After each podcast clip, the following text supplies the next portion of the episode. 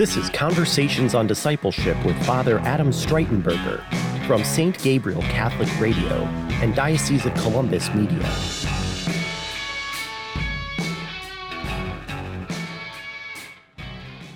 Welcome to Conversations on Discipleship. I'm your host, Father Adam Streitenberger, and with me for this series of conversations is Father Brett Garland, the pastor of Saint Mary's in Delaware. Welcome, Father. Thank you, Father. Great to have you. Good to be with you.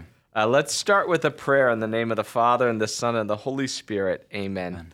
Heavenly Father, um, as we um, begin this time together, we ask, O Lord, that you bless our conversation, bless our day.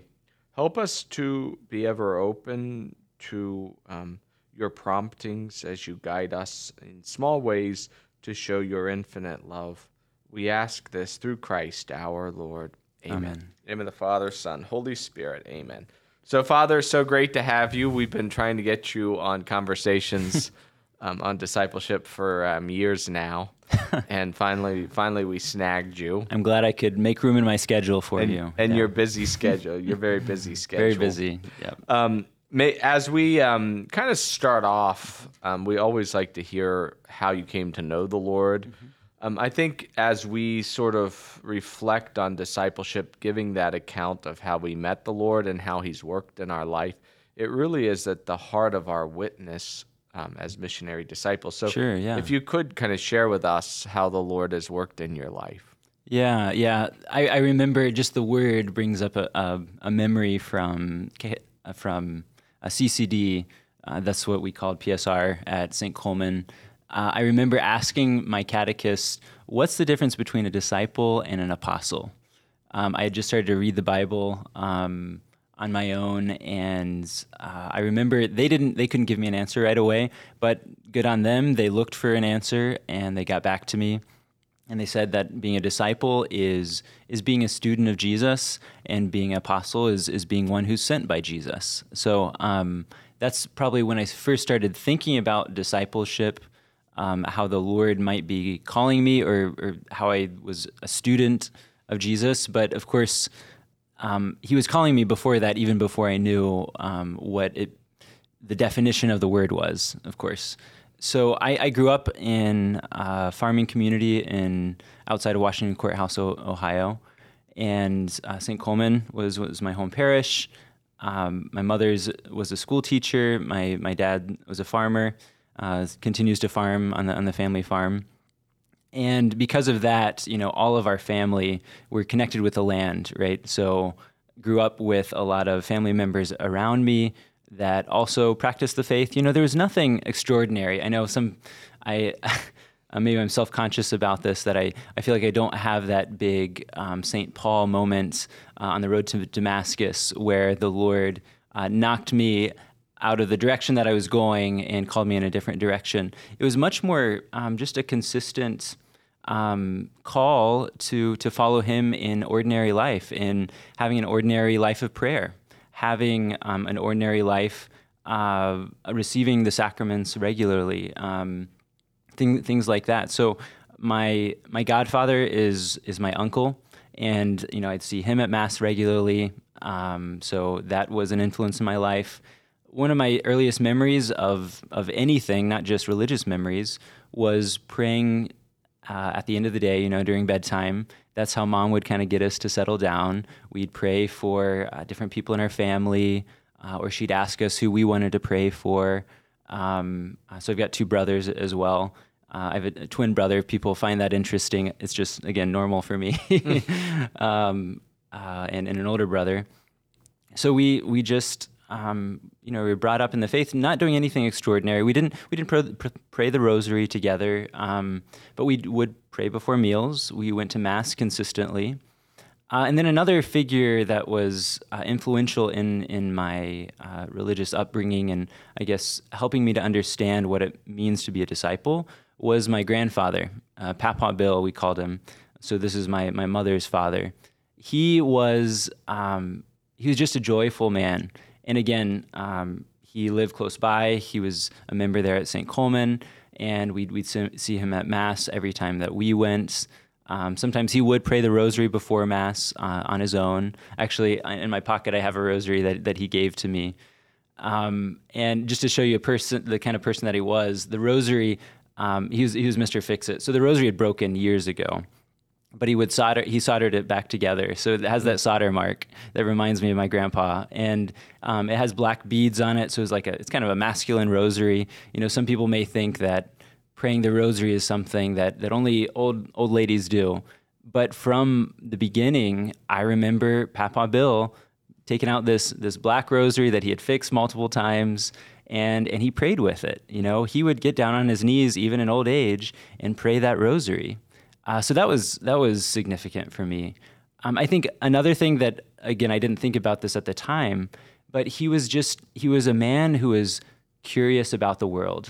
Um, he worked for farmers um, in testing soil samples to see what nutrients did it lack. So it was kind of a scientific job, obviously. He, he uh, did experiments, he tested things, but he was also a man of faith, you know, so there wasn't this contrast or this... Um, this dichotomy between science and religion. He was a man of faith who also, uh, again, was was curious, uh, read widely, traveled widely, um, and uh, just was was in love with, with God's creation and saw God in creation. Um, so I think that helped me to not be threatened by, um, you know, when I got older and I had questions, I had um, somebody in my life that I looked up to who both took his faith seriously and was also serious about trying to find answers to questions that maybe he didn't know about. So I knew I could go to somebody um, to answer some of those questions uh, if, if I had them. Along with that, uh, so when I was um, when I when I was born, um, the the pastor there was Father Jerome Reiser. And he was he was an older guy. I remember um, I didn't get to know him all that well, but I remember he was just um, he was just a, a constant presence there at the parish. He was he was um, very kind to us. He didn't say a whole lot, but he was he was kind when he interacted with us. But he was much older, so I didn't really have a whole lot of interaction with him.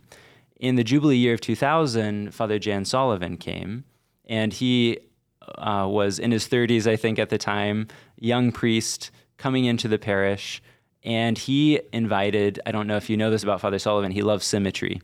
So I think that's why he invited my twin brother and I to be acolytes, to be altar servers, and uh, and my older brother as well. Well, Isaac, my older brother, said no, but Ryan and I said, said yeah, we'll we'll, we'll be servers. So he had his, his perfect symmetry uh, with, it, with the acolytes.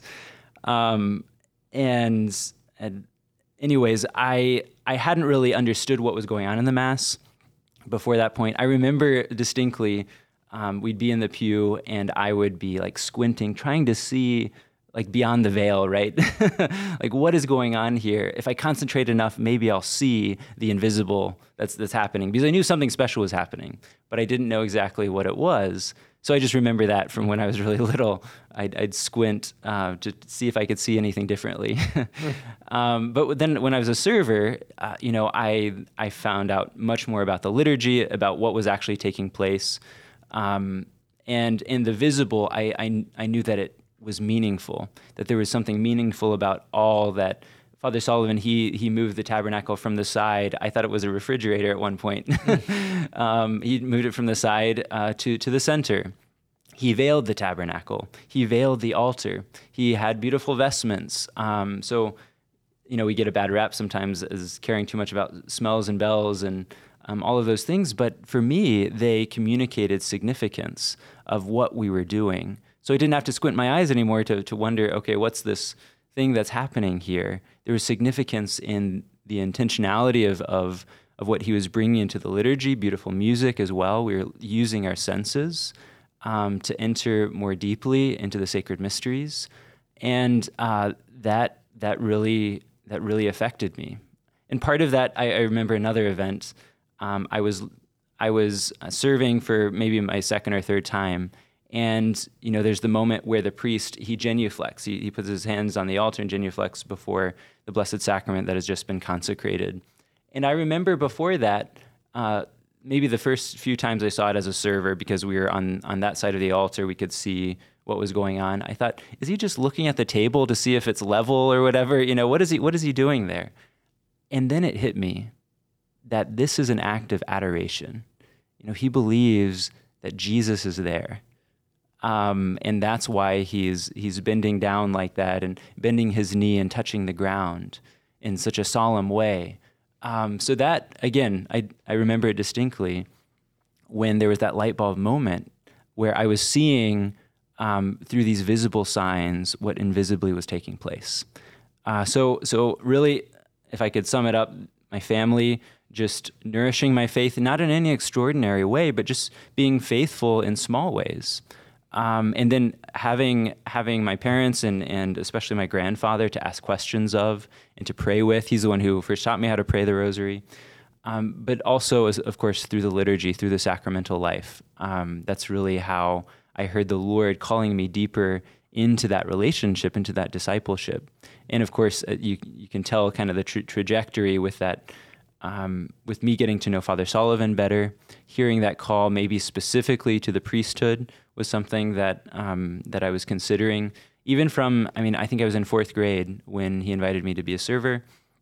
Uh, from that time forward, I I was considering it, maybe not in a in a really direct way, but it was, it was something that was on my mind. Um, fast forward a little bit to, to high school, I uh, I was involved in, in sports. I played soccer. My brothers were football players. They convinced me to to kick for the football team. Mm. Um, so I had a, a wide, kind of a wide group of friends. I was also in, in band, in concert band through middle school and through freshman year of high school. Um, so I had a, a, a big group of, of, of people that, you know, were supportive.